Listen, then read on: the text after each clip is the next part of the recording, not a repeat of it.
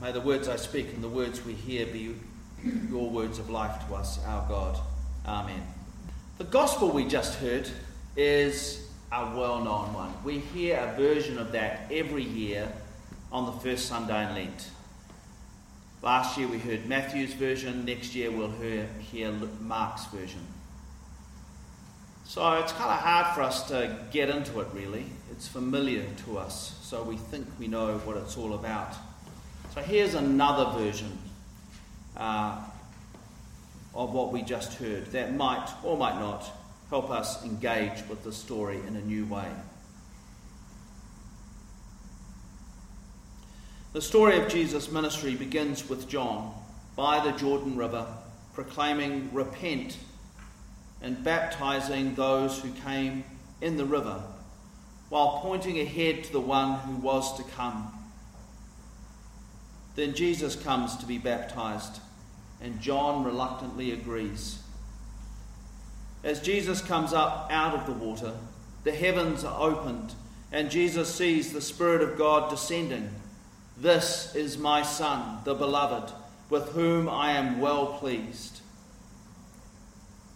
With these words ringing in his ears, the Spirit takes Jesus out into the wilderness a harsh place with nowhere to hide, a thin place, a place to spend time reflecting on what it means to be the beloved Son of God Most Holy, the God of Abraham and Sarah, the God of all the ancestors, of all the people of Israel, the God of justice and mercy, of compassion and generosity to be the beloved Son of this God. For forty days and forty nights he fasted and waited. Forty, the number of days of the flood, the number of years in the Exodus, the number of days and nights Moses fasted, fasted while he chiseled the ten words the years that both David and Solomon each reigned, the days and nights Elijah fasted and waited for a refreshed call. Forty, a sacred number denoting important events. And after forty days and forty nights, the tester comes, the Satan, to ask and test. Who is this Jesus, the beloved Son? He begins So, you are the Son of God, the beloved. Yet you look so famished. How can that be? What kind of God lets that happen? If you truly are the beloved Son, surely God would want you to have all that you need, to never be hungry, to have more than enough, more than you can desire, whenever you desire it. Surely the beloved Son would not be so poor, so hungry, so wanting. No God would want that for their beloved Son. Turn all these stones into bread. You could have enough to eat and more, so much more. No beloved son should ever go hungry. Feed yourself. But Jesus isn't fooled. Remember when Moses stood with the people of God looking across the Jordan? To the land they'd spent 40 years preparing for. In his, in his final instructions, he told them, Keep and live out the entire commandments that I'm commanding you today, so that you'll live and prosper and enter and own the land that God promised to your ancestors. Remember every road that God led you on for, the, for those 40 years in the wilderness, pushing you to the limits testing you so that you would know what you were made of, whether you could, would keep his commandments or not. He put you through hard times. He made you go hungry. Then he fed you with manna, something neither you nor your parents knew anything about, so that you would learn that men and women don't live by bread alone. We live by every word that comes from God's mouth. You learn deep in your heart that you can always trust God. But the tester is not finished. Taking him to the highest point in the temple, he says, If you trust God so completely, jump off, leap. David says in the Psalms about you, He has placed you in the care of angels, and they will catch you so that you won't so much as stub your toe on a stone. Think of how impressive that would be. Think of all the followers you would get.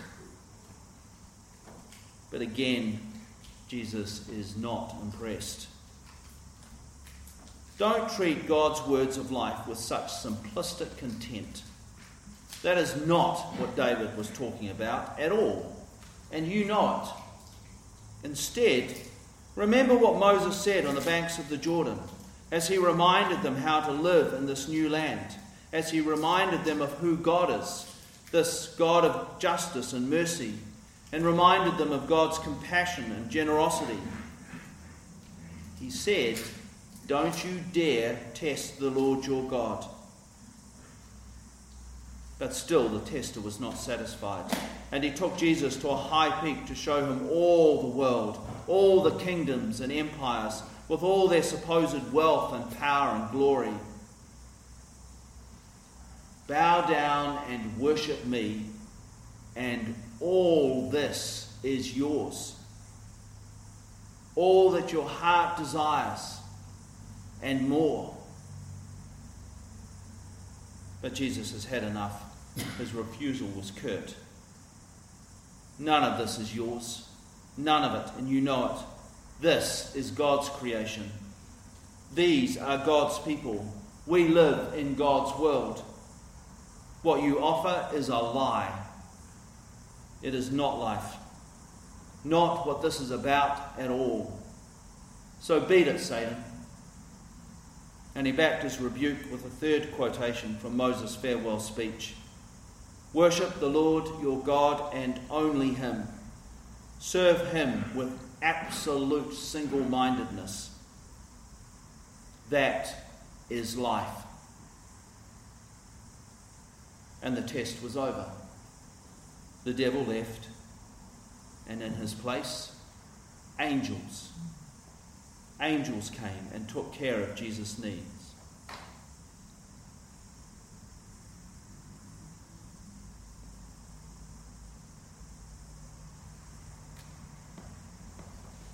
So, as you listen to that version of the story, what did you hear? What stood out? What questions do you have? And what questions are asked of you?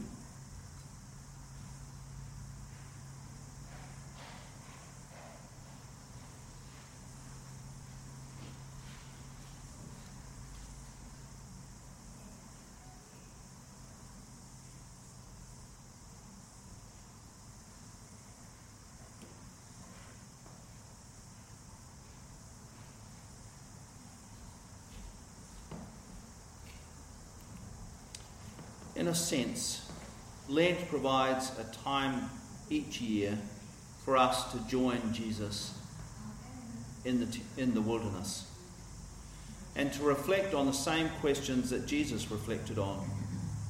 Who is God for us?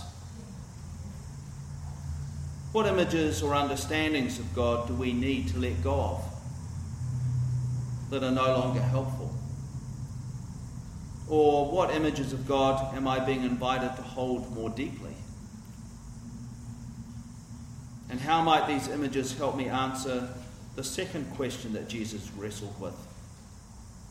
Who am I? Or who are we as beloved sons and daughters of God. And like Jesus, like Eve and Adam, who, in their desire to be like God, forgot that they were already created in the image of God, how are we tested, tempted to forget who we are? Tested, tempted to not live as beloved sons and daughters, to not trust God. And like Eve and Adam, how are we tested, tempted to place ourselves in the centre of our own lives rather than God?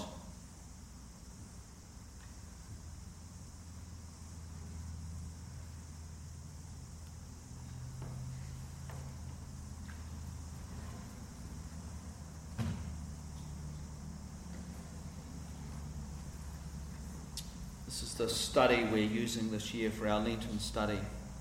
It's written by Dorothy and Tom Innes, who live down in Christchurch. And as I read uh, the introduction, well, in fact, the fable at the beginning, I thought this, this is their reflection on some of what I've just been talking about and how they lived that out in their place. So I'll read this fable. Once upon a time, in a place not far away, lived a family. They wanted to live a free and simple life where they had time to do what they wanted to do. They decided to plant a garden and eat what it produced and live frugally so they could pay back their debts and save. The big, bad wolf, called Burden, whose interest was great, thumped on their door and insisted that they couldn't. But they found that they could, and in due course it was done, and they were thankful. Now they could save and buy land of their own. They bought land in the country, it was cheaper there, and it was a pleasant place to live. They planted a garden on that land too, with fruit trees, bees, and chickens. They were frugal and saved until they had enough to build a house. While they tended the garden, they designed a small house that would be comfortable and warm. They wanted to build it themselves, it would be cheaper that way, and they liked to build things. Now, the wolf called Regulation walked through their door and notified them that they couldn't. But they found that they could, and in a short space of time, with the help of their family and friends, they moved into their little house, and they were thankful. Now the garden was mature and the fruit trees abundant. Every year they were grateful the garden produced so much. There was much more than enough for themselves, so they gave what they could not use to their neighbours. They lived frugally, eating from the garden and saved. Free from debt, they found they did not need lots of money, so they decided to work less. The big bad wolf called persuasion crept under their door to sweet talk them into believing that they needed more money. But they didn't. And now they had more time to enjoy the things they wanted to do. It wasn't long before the daughter got married. The garden was a delight to one and all, and it provided an abundant wedding feast. The big bad wolf called expectation didn't even get a look in the door. The family were thankful and grateful. One fine morning, soon after the wedding, the family had berries for breakfast and decided they had enough they had enough work for now and they could rest. They sat in the garden under their own fruit trees and knew they were blessed, free from debt and trusting the garden would provide for their needs. They weren't held captive by the world anymore. They were free. In a land where the world says you can't, God says you can. For to God is the kingdom, the power, and the glory forever and ever. Amen.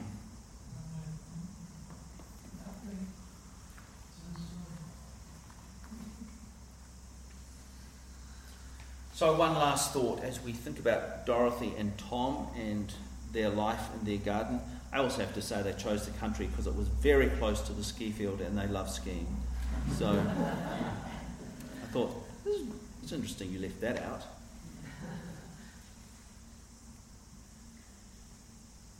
I wonder if this Lent we need to look at this world and to see again God in the centre of God's creation, rather than ourselves and our needs, which is what Dorothy and Tom have done.